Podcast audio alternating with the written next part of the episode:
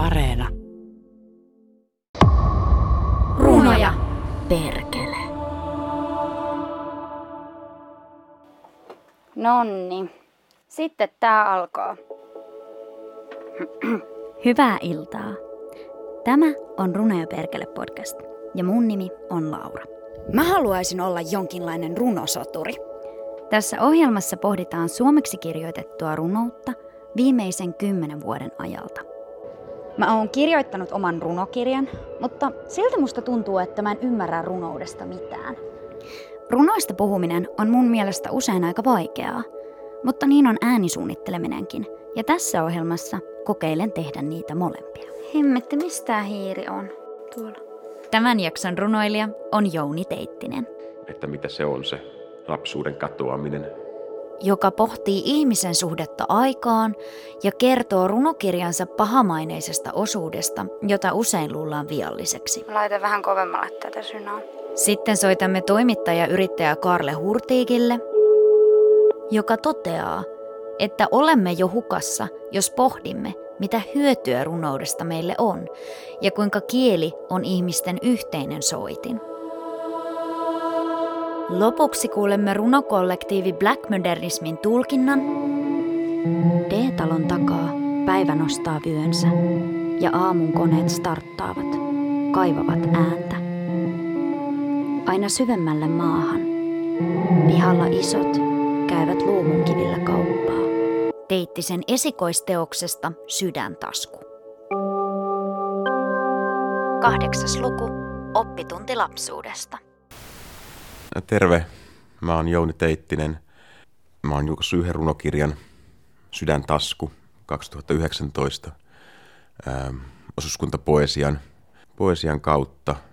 Ja mä oon nyt turkulaistunut täällä, asunut Turussa reilu 15 vuotta ja alun perin Jyväskylästä tänne muuttanut. Ja myös kirjallisuuden tutkimusta teen tässä kirjoittamisen rinnalla ja, ja sekaisin ja ohessa.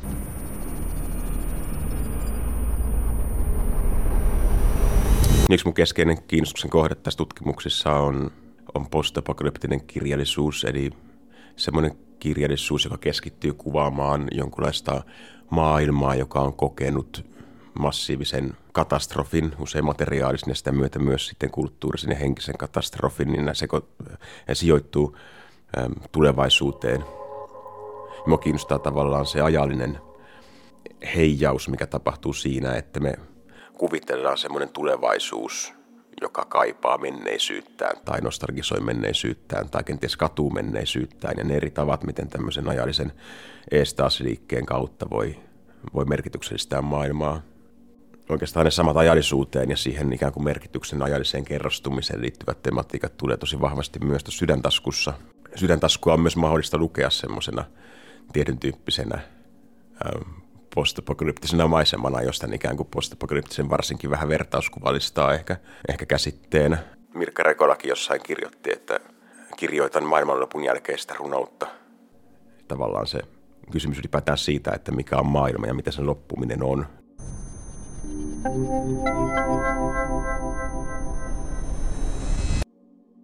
Sydäntasku on kirja muistamisesta ja unohtamisesta ja lapsuudesta sekä siitä, miltä lapsuus kenties lapsen näyttäytyy, että siitä, miltä lapsuus näyttäytyy myöhemmin. Kenties myös siitä, miltä aikuisuus näyttäytyy lapsen silmin, mutta sydäntaskussa on kyse asioiden haipumisesta pitkälti.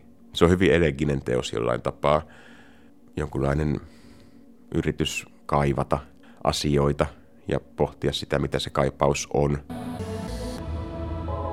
Mitä tulee runojen asetteluun ja, ja tavallaan sen sanojen sisällön väliseen suhteeseen, niin se oli tosi tärkeä mulle. Mulle osa sitä prosessia nimenomaan se tekstien asemointi ja, ja mä hyvin varhaisessa vaiheessa jo itse asiassa – rupesin tekemään sitä kirjoittamista niin kuin taittotiedostoon, johon mä olin pyytänyt sen poesian käyttämän fontin ja toki viimeisessä varsinaisessa taittovaiheessa niin taittaja Marko Niemen kanssa yhdessä pohdittiin vielä. Mutta mä en, mä en näe yhtään vähemmän merkityksellisenä sitä vaikkapa rivien välisen tyhjän tilan määrää kuin niitä itse sanoja. Että se, se, että onko kolme vai neljä tyhjää riviä tai, tai, tai liikkuuko joku teksti, tekstipala sivun alalaidassa vai puolessa välissä, niin ne oli asioita, mitä mä, mitä mä itse loputtomiin jumppasin ja mitkä jotenkin tuntui tärkeiltä. Se on vaikea artikuloida, että minkä takia täsmälleen. Tuossa kirjassa on myös osuus tosiaan, mikä on herättänyt pahaa verta jonkun verran asiakkaissa, jotka on kirjan ostaneet ja palauttaneet sen kuvitellen, että se on virheellinen tai viallinen ja kenties saanut useamman kappaleen sitten samaa tai useamman kerran reklamoineet, saaneet aina uuden niin sanotusti viallisen kappaleen käteensä. Näitä mä oon kuullut useampia tarinoita.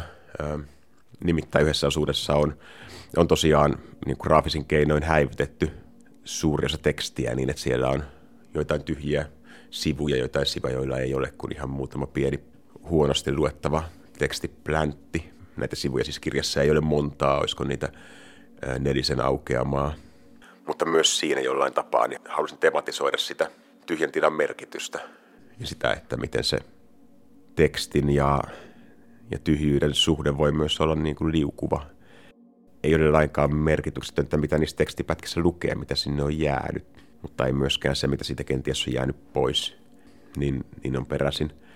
Tai 1800-luvulla kadonnutta tämmöistä arktista retkikuntaa lähtemään etsineiden henkilöiden muistimerkinnöistä. He löysivät kaikenlaista tavaraa leiripaikoilta tuolta luoteisväylältä, eli tuolta Kanadan, Kanadan niin kuin pohjoisosista yläpuolelta, johon tämä retkikunta, retkikunta katosi. Ja kirjas muistiin näitä ja niitä löytyneitä esineitä ja asioita. Mä sitten olen käyttänyt materiaalina ja niitä, niiden ikään kuin häivyttämiseen voi ajatella sitten liittyviä erilaisia temaattisia elementtejä myöskin, että mitä se sitten on, on löytää semmoisia jäänteitä lumen alta. Ja se osio liukuu sitten semmoiseen lastenhuonekuvaukseen, missä esineistö vaihtuu, vaihtuu toisen tyyppiseen. Tätä kautta tulee semmoista temaattista, temaattista kytkentää sitten sen välille, että mitä se on se lapsuuden katoaminen, sen löytyretken katoaminen, mikä lapsuus on –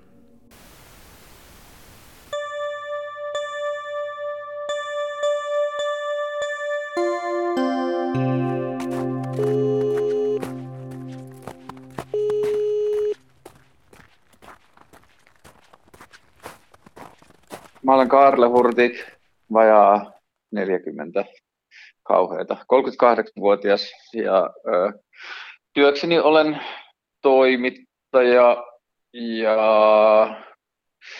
viestinnän ammattilainen ja suunnittelija ja työskentelen tosi paljon sanojen ja ajatuksen ja varsinkin puheen kanssa se, että mitä hyötyä runoudesta voisi olla, niin sitten joku voisi lähteä purkamaan sitä sitä kautta, että no, runoiltojen kautta sitten post-koronamaailmassa ehkä voidaan järjestää jotain kaupallisesti onnistuneita tilaisuuksia ravitsemusliikkeisiin ja runous voi tuoda ihmisiä yhteen ja runouden myötä voidaan myydä kirjoja tai jotain. Musta se on jo vähän lillukan varsia siinä, että kyllä se runouden lainausmerkeissä hyöty on kyllä varmaan tullut jo kauan ennen niitä, tai että se taloudellisten hyötyjen etsiminen, jo, jos ollaan siinä pisteessä, että etsitään runoudelle tai taiteelle taloudellisia hyötyjä, niin sit on jo mun mielestä niin kuin sivutettu tosi monta hyödyllisyyden tasoa. Mutta sitten jos yksinkertaisimmilla ajattelee, mitä hyötyä runoudesta on, yhteisölle tai yhteiskunnalle, niin varmaan itselle ainakin näyttäytyy, että se tärkein tai jotenkin impulsiivisesti ensimmäinen, intuitiivisesti ensimmäinen hyöty on se, että se niin kuin jotenkin muistuttaa tai herättää tai pitää niin kuin haavat auki sille, että tämä kieli on, niin kuin, joo se on kommunikaatioväline, mutta että se on niin kuin paljon enemmän kuin vain se datan liikuttamisen työkalu sitten se, että runous on olemassa, niin sitten sillä tuntuu olevan jo pelkästään oikeutus sitä kautta, että se muistuttaa, että kieli on ilmaisumuoto tai soitin, niin ehkä se jo perustelee sen hyödyn yhteisölle. Kuuntelet Ylen erikoisohjelmaa runoudesta. Tässä yksityiset sivä Toni Hukka. Olen aloittanut tutkimukset selvittääkseni polttiko kateellinen Platon Aristoteleen runousopin kadonneen komediaa käsittelevän luvun. Toistaiseksi minulla ei ole johtolankoja, mutta huomenna menen vihtiin tapaamaan mummiani. Loppu.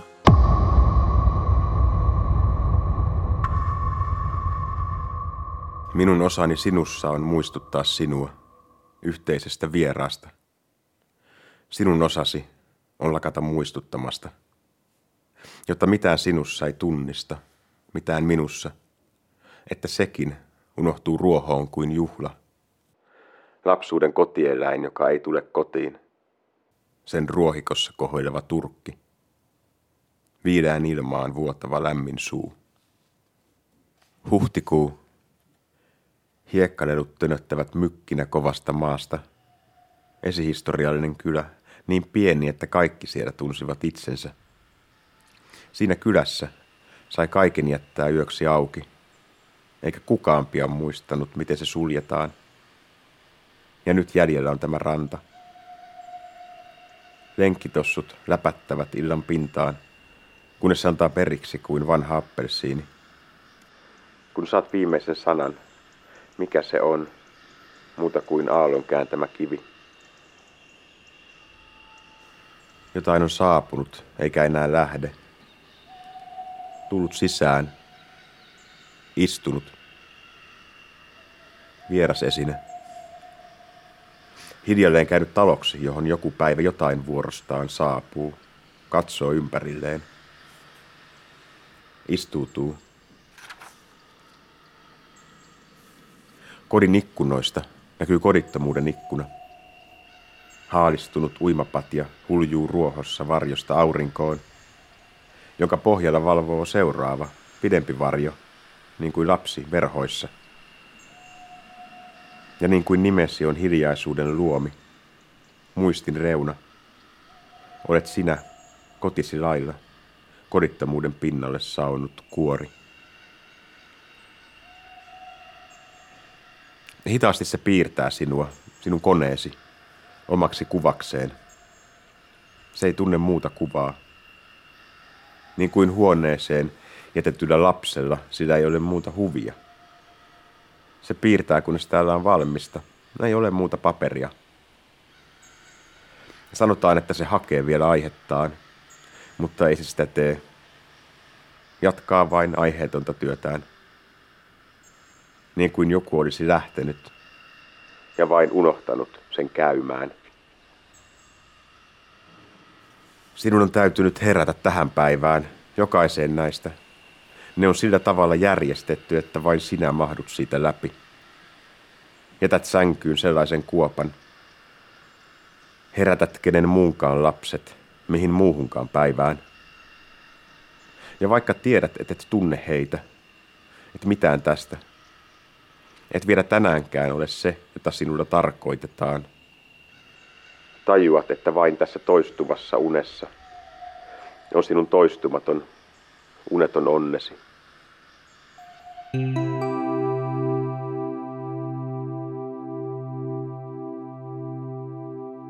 Avaruuteen tähtäävät kaupalliset yritykset myyvät meille mielikuvaa, että tulevaisuudessa ihminen on moniplanetaarinen eläin. Toisin sanoen asuisimme maapallolla ja esimerkiksi Marsissa. Vuoden 2015 jenkkileffassa The Martian Matt Damon jää onnettoman sattuman kautta yksin Marsiin. Damonin haasteita on saada ravintoa, pysyä lämpimänä, hengittää ja säilyttää mielenterveytensä vaarallisessa ympäristössä, jossa on täysin tekniikan armoilla. Vaikka nämä kaikki ongelmat saataisiin ratkottua ja elämä Marsissa olisi ihanaa. Asukit koostuisivat varmaankin lähinnä miljonääreistä. Omaan perheeseeni potentiaalinen siirtokunta Marsissa ei vaikuta, joten taitaa olla parasta keskittyä suojelemaan maapalloa ja tehdä arjessa valintoja, jotka eivät kuluta luonnonvaroja ennenaikaisesti loppuun. Runojen lukeminen pelastaa henkiä.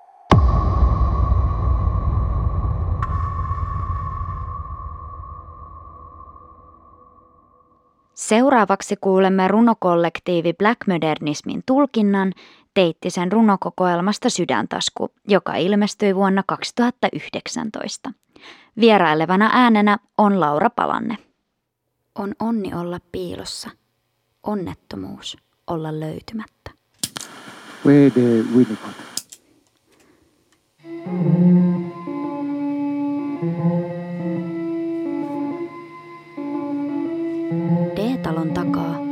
Nostaa vyönsä ja aamun koneet starttaavat, kaivavat ääntä. Aina syvemmälle maahan. Pihalla isot käyvät luumunkivillä kauppaa. Alkavat kaivauksiaan ja myös heissä etenee kaivaus, variseva onkalo. Pian sinunkin osasi alkaa nousta esiin sinusta kuin ruoho viinipurkista. Joku siinä vieressä odottaisi, painaisin nenänsä viileän lasiin. Kaukana putoaa maan pohjaton arpa. Hiekkalaatikko on pihan perällä, keinun vieressä. Se ei enää liiku. Laatikossa lapsi tutkii vikaa, uutta vuotoa, kunnes pieneen vihreään sihtiin jää osa ja heti alkaa etsiä konettaan. Tykyttää pientä signaalia kohti esiin tihkuvaa iltaa. Ja kun kohta aloitat seuraavan kakun, niin kuin jokin siinä jo olisi muuttunut hiekaksi. Niin huomaamatta joku huomaamaton päivä sitä jättää laivansa. Nousee hakemaan kaveria laatikolle, yhä seuraavasta talosta, hyvin pitkälle lenkille. Kunnes jokin on hievahtanut kaiken eteen, niin kuin olisi aina kuulunut siihen. Istunut laatikolla, jalat sojottaen odottamassa. Ei ruokaa, mutta vieläkin huutoa syömään. Liikkumatta, päästämättä katsettaan. Lapsuutesi ei ole sinun, mutta sinua se katsoo. Etsii merkkiä, etsii merkkiä, etsii merkkiä, etsii merkkiä, etsii merkkiä, etsii merkkiä, etsii merkkiä, etsii merkkiä, etsii merkkiä, etsii merkkiä, etsii merkkiä, etsii merkkiä. Jos tietäisit, että tulevaisuudessa sairastut vakavaan muistisairauteen ja saisit lähettää tulevaisuutesi minälle talteen yhden lapsuusmuiston, minkä muiston sinä valitsisit? Hyvää yötä.